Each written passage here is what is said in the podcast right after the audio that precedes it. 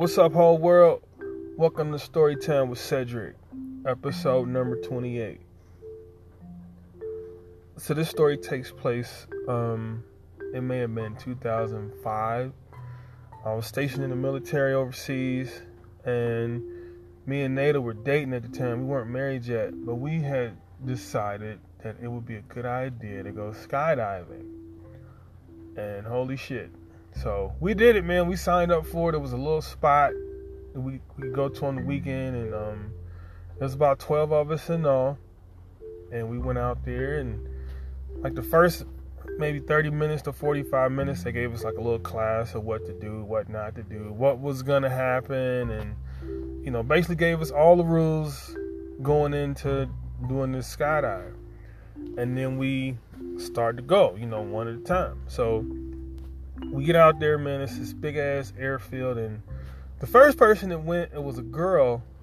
She passed out halfway down, so she's coming down, and you just see her just like her body was just like hanging there, and they had to pull her knees up and everything when she landed. And I'm like, I'm having second thoughts, but I couldn't say nothing because Nada was excited. She was gassed. She was ready. I'm sitting there going, why did we think this was a good idea?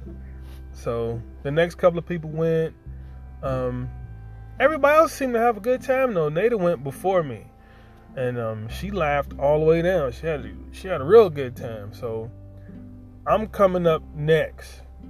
I really didn't want to do it, but since Nada had done it already, I couldn't bitch up. I couldn't like not do it. Everybody else was doing it, and um, I was next, so I had to man up and get ready to go. So I remember um, they strapped you know, all of the, it was a tandem jump, so it's gonna be somebody on your back.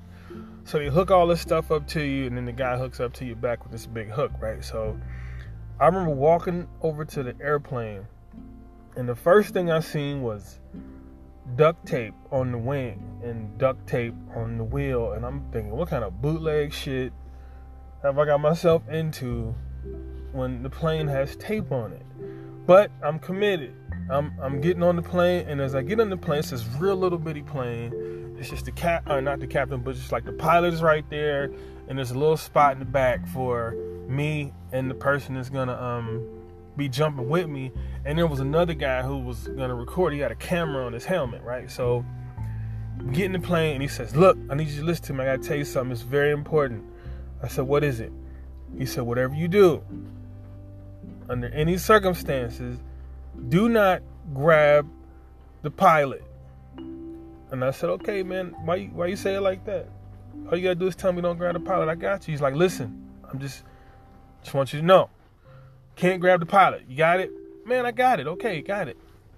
So we get in the plane and we take off, and we start getting really, really, really high up in there. I don't know how many thousands of feet. It might have been like ten thousand feet or something like that. But we're up, we're up there where the clouds is at. We pretty high and um, he circles around where we're about to jump, and he says, "Listen, I'm about to open the door.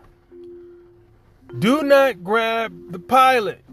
I said, "Listen, man, you said that to me on the ground like three times. I got it. I won't. I won't grab the pilot. I got it. I won't grab the pilot." And so um, he hooks up. He's behind me. I'm like on all fours, like crawling up to the door, and he said, okay, I'm opening up the door. I said, I got it. Don't grab the pilot. And I was kind of frustrated because he kept saying it over and over. But then he opened the door. And I know why he said it. Have you ever been in a car and the door's not closed all the way and you like turn a corner and the door swings open? It's pretty freaky, right? Now imagine that happening not on the ground, but like 10,000 feet in the air. So he opens the door I make the mistake of looking out the door and looking at the ground. And I'm gonna tell y'all for a split second, I really thought about grabbing that goddamn pilot. I really did. But I didn't. I didn't grab the pilot. And there was a little bar on the outside of the plane. And he said, I want you to put your foot on this bar. We're gonna roll out the plane. And my foot just refused to move. I couldn't make it move. I, I grabbed it with my arm. I couldn't make it go nowhere. I said, I can't, I can't move my leg. He said, I need you to move your leg to the to the to the pole so we can roll out. I said, I can't do it. And he put the helmet on me, which I have a question about when you go skydiving and you wear a helmet. Like, if your ass crashes, what's the, I mean, how is the helmet gonna help you? If your ass falls ten thousand feet from the air, um, the helmet's not gonna help you. But um, that's just that's just me thinking out loud. But yeah, man. So he rolls me out of the plane, and now I'm skydiving, man. And there's a video. I got a video, man. Maybe I'll post my video on Facebook or YouTube or something. But um, the dude he jumped out first, and then I jumped out, and then he followed me down. He had a camera on his helmet. Excuse me, and um, we flew down, and it was pretty cool. It was very peaceful. I remember that part. It was very peaceful. I, I remember not being nervous. I was nervous in the plane, but once I got out of the plane and was free falling, it was very peaceful. That's the one thing I remember about that. The other thing I remember about that is my harness was too tight. And I spent a lot of time trying to adjust my harness in the middle of free fall, which is very dangerous, but it was so tight that it was pinching my legs. I couldn't I couldn't really enjoy like the first five seconds of my free fall. But other than that, um, that's one check mark checked off the list. I don't think I'll ever uh, uh, do another skydive again. Came all the way down. You know, they give you the little the little straps to help you steer it from left to right and everything, and it was pretty cool. But I pulled my knees up, hit the ground, and I couldn't get up for a minute. I was really out of breath. I was really tired. I laid there for a few seconds, and I got up and chalked it off my list, man. Um, so it was an experience. Um, I can't say I enjoyed all of it, but I enjoyed most of it. But overall, I'm glad I did it, man. Skydiving is not for everybody, but I knocked it out, and it was cool. Um, next time I'll tell you about the time I jumped off the stratosphere in Las Vegas. And that shit was awesome. Hey, yo, thanks for listening to my story. I appreciate it. And um, I've been away for the last couple of weeks, man. I went to uh, Dayton, Ohio last week. Big, big tornado tore up the city. I was up there um, trying to get my grandmother straight. Her house got smacked. I'm gonna tell that story on another podcast. We can get into that. But um, I'm gonna let y'all go for now. Thanks for listening, and uh, God bless and good night. I see y'all next time. Adios.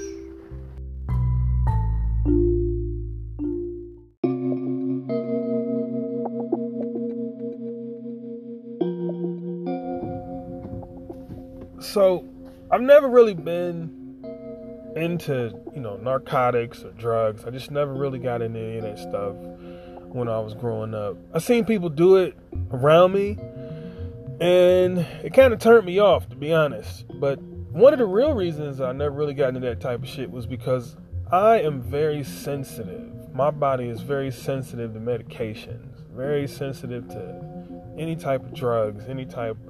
I get shut down. Like my body just I can't deal with it. And I'm a pretty big dude. I'm not real skinny. I'm a pretty, I'm 230 pounds, but just the smallest amount of medication just shuts me down. And so I never really got into it. And it made me think of this time. Um, this story takes place right around 2008 9. I was working at the commissary at Fort Bliss, right down here in El Paso, Texas. And for those that don't know, the commissary is like the grocery store, okay? It's like a Walmart, it's like a big ass Walmart. And my job in the store, um, I used to work in the um, in the back where they would unload the trucks, and the trucks would pull up, all the food and everything would be on these trucks, and they'd be strapped down to pallets, and then we use pallet jacks to take them off the truck, and then we sort them, get them ready, and then the night crew would come in and then put everything on the aisle. So when you walk in the store, you just see the shit on the aisle, but there's a lot of stuff that goes into it. And I remember um, just carrying boxes, man, like you know, canned goods and jars and bottles, and just just over time, it made my back start to hurt. Like my back was was starting to get really sore, and I start getting these knots and and, and stuff in my back, and I refused to go get my shit looked at. But it came, you know, it got to a point to where it was just the pain was just starting to be very unbearable. It was hard to, you know, sit at a certain angle or I couldn't walk the dogs or anything, so I finally decided to go get my shit looked at. And I remember going to the hospital, and they said, "Yeah, man, you you strained some muscles in your back. I'm gonna need you to take it easy for a couple of days, and I'm gonna prescribe you some um, some muscle relaxers." I had never taken muscle relaxers before. I'm I'm in my 30s. I'd never really, you know, I took Tylenol. That was about the the, the, the most you know hardest you know medication I've ever taken, except for the time I got my wisdom teeth taken out where they gave me Vicodin. But um, that's another story. But They tell me I'm getting this muscle relaxer. It's called cyclobenzaprine. If you've ever taken it, you already know where this story is about to go. So um, he says, Mr. Reed, I said, yes, doctor. He says, I'm gonna give you these cyclobenzaprine, and I want you to take one pill right before you go to sleep. Do you understand?